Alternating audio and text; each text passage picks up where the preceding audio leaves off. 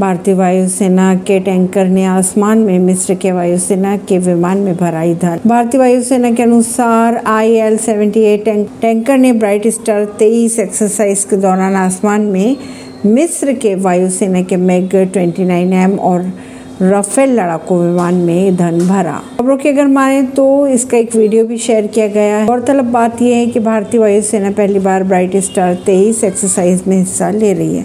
परवीन सिंह नई दिल्ली से।